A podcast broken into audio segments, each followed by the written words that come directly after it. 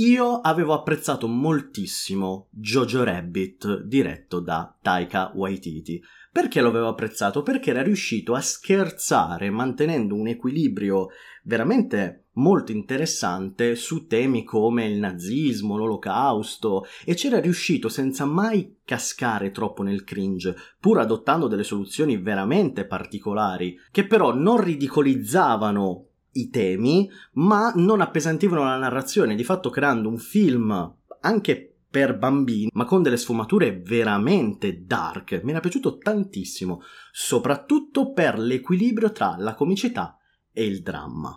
Ma evidentemente Taika Waititi, quando ha a che fare col Marvel Cinematic Universe e in particolare con Thor, scatena tutta la sua vena comica più cringe, no sense e assurda che rischia di essere molto molto molto controversa. Allora, il mio giudizio in generale sui film di Thor è sempre stato più in linea con quello del pubblico e la critica americana piuttosto che quella europea. Perché, per esempio, il primo film su Thor lo trovo veramente troppo semplice, troppo banale, proprio il classico cammino dell'eroe senza alcun tipo di picco o colpo di scena. Mentre Thor Dark World considerato uno dei peggiori film della Marvel di sempre, quindi capite, è una palla clamorosa quel film. Thor Ragnarok, il primo film di Thor diretto da Taika Waititi, ha rappresentato una spaccatura nei toni e proprio anche nel modo di vedere il personaggio, anche su richiesta dello stesso protagonista Chris Hemsworth. E la stampa americana e la critica e il pubblico americano hanno adorato lo stile di Thor Ragnarok. E sinceramente l'ho adorato anch'io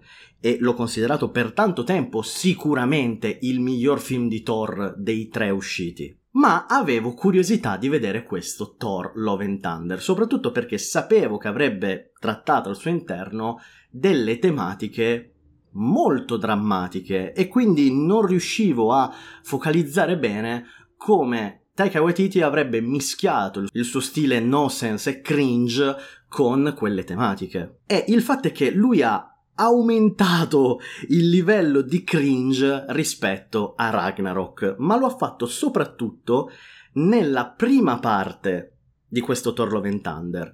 Secondo me per equilibrare una seconda parte si parla comunque di cancro, di odio, di vendetta, per carità, tematiche che devono essere trattate anche con una certa drammaticità. Ma questa sua ricerca dell'equilibrio fatta in questo modo, secondo me ha portato un effetto opposto, perché il cambio di toni che c'è dalla prima parte, che è totalmente fottuta di cervello per il livello delle battute, lasciatemelo dire, troppo esagerato, troppo, troppo, veramente troppo cringe, molto più di Ragnarok secondo me, eh, che comunque a me non aveva dato affatto fastidio, e invece la seconda parte forse è un po' troppo, proprio perché le tematiche presentate sono molto più forti rispetto a quelle di Ragnarok, ma secondo me l'effetto è un po' strano, cioè vengono comunque depotenziate delle tematiche così forti se prima mi hai fatto le battute sul cazzo di Chris Hemsworth o altre gag veramente stupide senza senso che vengono inserite nel film. Poi c'è questa recitazione esagerata, ripeto, soprattutto nella prima parte, che prende un po' in giro lo stile shakespeariano dei primi Thor.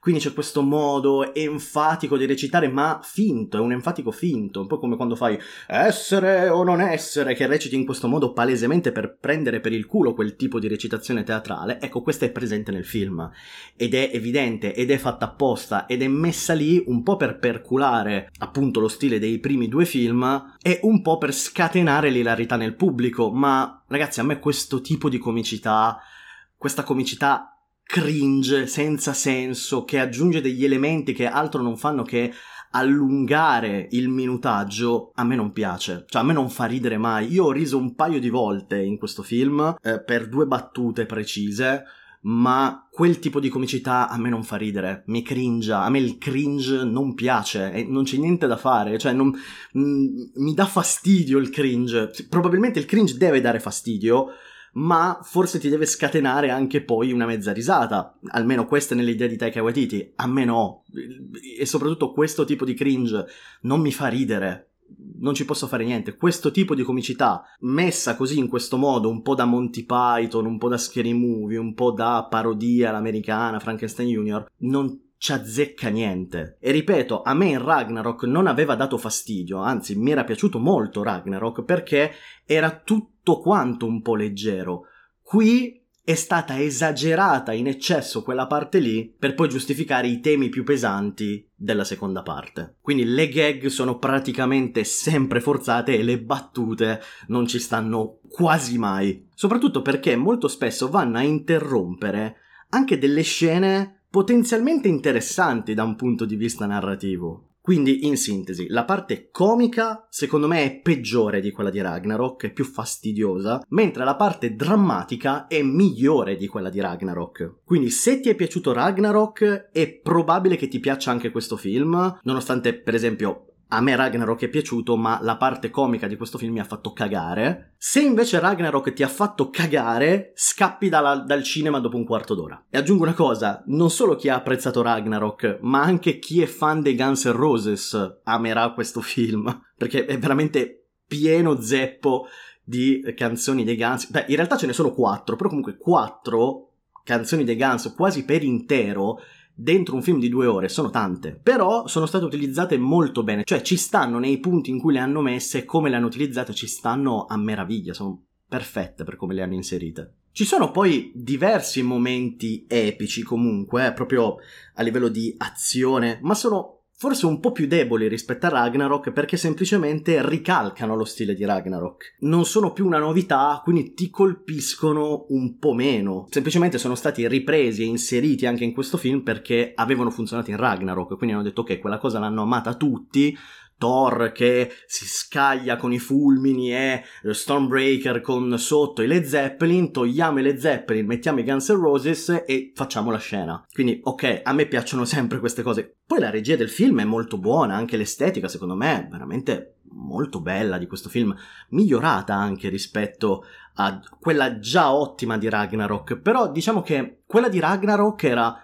fin troppo simile anche come fotografia, come colori, proprio come estetica generale a quella dei Guardiani della Galassia. In questo film è un po' più personalizzata e, ripeto, sia come colori che come ambientazioni, secondo me è migliore di Ragnarok. Mi è piaciuta molto l'estetica del film, anche la regia mi è piaciuta molto. I Guardiani della Galassia ci sono in questo film? Sì, ci sono nei, tipo nei primi dieci minuti e sono i soliti Guardiani della Galassia quando non vengono diretti da James Gunn. E sono abbastanza depotenziati da un punto di vista comico ma proprio in generale sembrano un po' spenti e la loro presenza alla fine è abbastanza ininfluente cioè è un cameo molto grande ma non è non è che ci sono i Guardiani della Galassia cioè sì ci sono però capito dicono due robe in croce e boh ehm, finisce lì. Cioè, questo è il contributo dato dai, dai guardiani a questo film, abbastanza boh, particolare. La storia mi è piaciuta, è molto semplice, però, diciamo, di base mi è piaciuta. Una storia, l'abbiamo detto tante volte, non deve essere per forza troppo complessa per essere buona, anzi,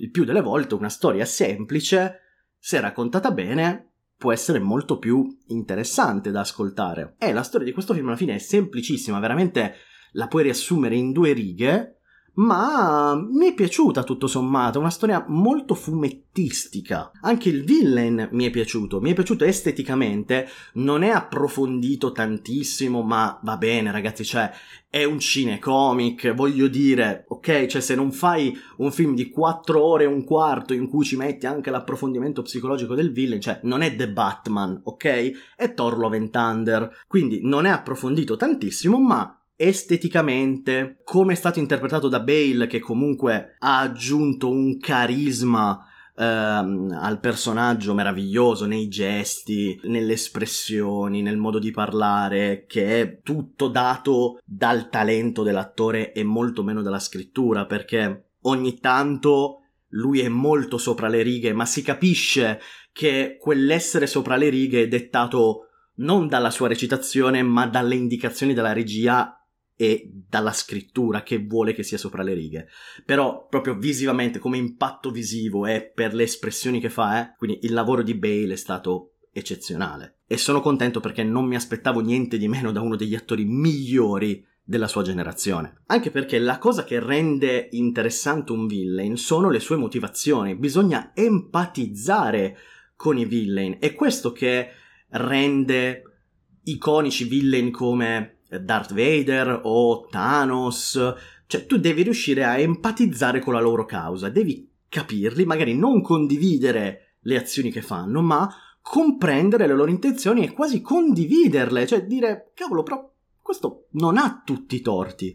E devo dire che le motivazioni di Gore ci sono, cioè gli dei mi hanno tradito, deluso, trattato come una merda, io voglio sterminare tutti gli dei perché bla bla bla. Molto semplice, ma fila, anche per come viene mostrato, fila il discorso. Soprattutto perché per fortuna il suo obiettivo finale non è il dominio dell'universo e ottenere un generico potere oscuro. E rende le sue motivazioni molto più interessanti di quelle solite generiche dei brutti villain che abbiamo visto anche e soprattutto nella saga di Thor. Non mi è piaciuto il fatto che la risoluzione di tutto sia stato il discorso campato in aria di Thor sull'amore, l'amore che alla fine vince su tutto, perché veramente, cioè quando ho sentito quella cosa ho detto no, non è possibile che sia questa la soluzione, cioè è una presa per il culo, cioè tu l'hai fatto apposta per farti dire che non è accettabile. Però diciamo che per come si risolve la storia, ossia con Gore che alla fine non sceglie la vendetta, non sceglie di eh, trucidare tutti gli dei, ma esprime un desiderio per riportare indietro sua figlia, quindi sceglie l'amore in questo senso, mi è piaciuto, non mi è piaciuta la cosa in sé dell'amore vince su tutto, ma mi è piaciuto quello che è successo, anche per, diciamo, le prospettive future del Marvel Cinematic Universe e ovviamente in particolare del personaggio di Thor. E questa risoluzione finale era a quel punto la cosa più logica, perché Thor non poteva più fermare Gore, era la cosa più logica in quel momento, quindi va bene così, era la più banale, ma anche la più logica, quindi la accetto, va bene così. L'adozione della figlia di Gore da parte di Thor, secondo me, è un'ottima idea. È una bella idea, anche perché potrebbe finalmente, finalmente, chiudere il cerchio su Thor che deve trovare un po' di nuovo la sua ragione di vita, ritrovare un po' se stesso. E quale miglior ragione di vita del crescere una bambina o un bambino, insomma, prendersi cura di qualcuno, anche perché muore Jane in questo film. Quindi ci sta, a me è piaciuto molto il finale della storia. Ma in generale, come ho detto, la storia ci sta, cioè le motivazioni di Gore, quello che vuole fare, come lo fa, la ricerca di Thor che si conclude in questo modo, mi è piaciuto molto, mi è piaciuto. Però, ovviamente, al di là delle buone idee che hanno avuto e dei complimenti che gli ho fatto, eh, devo dire, devo per forza, per dovere di analisi, far notare delle cose che proprio, proprio non tornano, delle cazzatine. E le dico non tanto perché voglio fare quello che dice, oh, le, le sceneggiature della Marvel hanno i buchi di sceneggiatura, perché me ne frega fino a un certo punto, ok? Perché molto spesso vengono confuse delle semplificazioni o delle omissioni che però sono facilmente giustificabili con buchi di sceneggiatura, buchi di senso, bu- no. Bisogna sempre distinguere i singoli casi, analizzarli e capire se delle cose si possono giustificare o no, perché molta gente spesso critica senza aver visto tutto ciò che gli serve per capire e quindi poi dice: No, ma manca quel pezzo, quella cosa non l'hanno spiegata. No, no, lo spiegano. Lo spiegano. Sei tu che non sei stato attento, oppure sei tu che non hai visto quella cosa che ti spiega questa cosa qua. Quindi non è un buco di sceneggiatura. Ma io faccio notare queste cose perché sono state inserite apposta per creare delle gag, sempre quelle solite gag di merda che sono che impregnano come cancro a proposito della tematica del film. La prima parte è che sono messe lì soltanto per scatenare la risatina isterica di qualcuno che evidentemente apprezza questo tipo di comicità. Ah, Gore vuole raggiungere eternità, che è un'entità che sta al centro dell'universo e che ehm, se raggiunta ti permette di esprimere un desiderio, qualunque desiderio tu voglia. Nessuna l'ha mai raggiunto prima perché è molto difficile da raggiungere. Ovviamente Gore ci mette un secondo a raggiungere eternità, tra l'altro sa che ha bisogno del potere di Stormbreaker per aprire il sigillo che gli consentirebbe di accedere proprio allo spazio dove si trova eh, eternità e anche Thor subito inseguendolo trova eternità. Quindi perché cazzo non c'è andato nessuno prima se era così facile da raggiungere? Ah, nessuno l'ha mai trovato, nessuno l'ha mai raggiunto e, e, e invece e invece sono riusciti in questo film a raggiungerlo ben tre persone perché c'è Gore poi arriva Thor e poi arriva la Thor di eh, Jane Foster a salvare la situa alla fine. Quindi nessuno era riuscito ad arrivare fino a quel punto e adesso ci arrivano tu. Questa è una semplificazione che te la prendi, classica semplificazione dei film Marvel, la accetti perché va avanti la storia, ma la fai notare. Però a quel punto ti viene da chiedere, ma perché cazzo non l'ha fatto Thanos? Cioè, perché Thanos, anziché fare tutto il bordello che ha fatto, non è andato da eternità e ha espresso il desiderio di dimezzare la popolazione dell'universo? Eh, ma questo sarà un problema sempre più ricorrente nel Marvel Cinematic Universe. Preparatevi perché più andranno avanti e più romperanno delle cose del passato. Cioè, questa cosa si sa. Ma per parlarvi di cazzate che hanno messo all'interno del film che servivano soltanto a creare la gag nonsense che doveva far ridere qualcuno, parlo del fatto che nel finale la bambina che viene adottata da Thor sposta Mjolnir, cioè ha nascosto Mjolnir a Thor per truccarlo, per mm, colorarci sopra col pennarello indelebile, e questo soltanto per far trovare Mjolnir a Thor e vedere che è tutto colorato con gli strass e i lustri. Ma ti viene a dire, ma, ma come cazzo? Ma ha spostato Mjolnir la bambina? Cioè la bambina è degna di prendere Mjolnir? Cioè questa cosa, boh, come cazzo ha fatto? Cioè il martello era già lì e lei l'ha soltanto... Ma no, no, no, non ha assolutamente senso. Quindi questa cosa non ha senso, però ce l'hanno messa perché bisogna fare la gag della bambina che gioca con Mjolnir e gli colora la faccia, gli fa la faccina. No, ragazzi, queste sono esattamente le cazzate che bisogna evitare. Esattamente come Gore che vuole uccidere tutti gli dei, a parte che si vede che ammazza il primo dio all'inizio, quando prende la, la, la necrospada, e basta, poi non si vede Gore che ammazza mezzo dio per tutto il film, questa cosa, vabbè, ok, è una minaccia invisibile Gore, se non appunto quando attacca Thor, ma attacca Lady Sif, che è una dea che noi avevamo visto nei primi due film di Thor, era un personaggio che poi era sparito e molti si chiedevano ma che fine ha fatto Lady Sif? Eh, eccola qua, la rivediamo in questo Thor Love and Thunder, è stata aggredita da Gore e senza un braccio sta morendo e c'è questa scena che dovrebbe essere anche drammatica e invece viene recitata nel modo che vi dicevo prima, quindi quello stile shakespeariano però a presa per il culo, dice ah finalmente eh, posso andare eh, nel Valhalla. E Thor, quindi scena drammatica, e Thor invece ehm, interrompe tutto dovendo fare per forza la battutina di merda e no, eh, non puoi andare nel Valhalla perché nel Valhalla ci vai soltanto se muori gloriosamente durante la battaglia, se muori dopo non vale. E lei fa, ah, mannaggia, no, mannaggia. Quindi mettono questa cosa qua. E vabbè, e vabbè, me la prendo. Ok, hanno voluto smorzare anche quel momento. Hanno sempre, pa- hanno sempre paura che la gente possa emozionarsi per qualcosa di drammatico uh, nei, nei, film di Thor, nei film di Thor dei Waititi. Non, non capisco perché, però va bene, hanno voluto sminchiare anche questo momento. Però poi non si spiega perché Jane muore non in battaglia, ma muore dopo la battaglia, dopo che loro sono andati da eternità, dopo che ha espresso il desiderio Gore, dopo che è tornata la bambina, cioè mu- passano, passano mezz'ora dopo che è finita la battaglia, anche di più, e poi lei muore, ma lei finisce comunque nel Valhalla.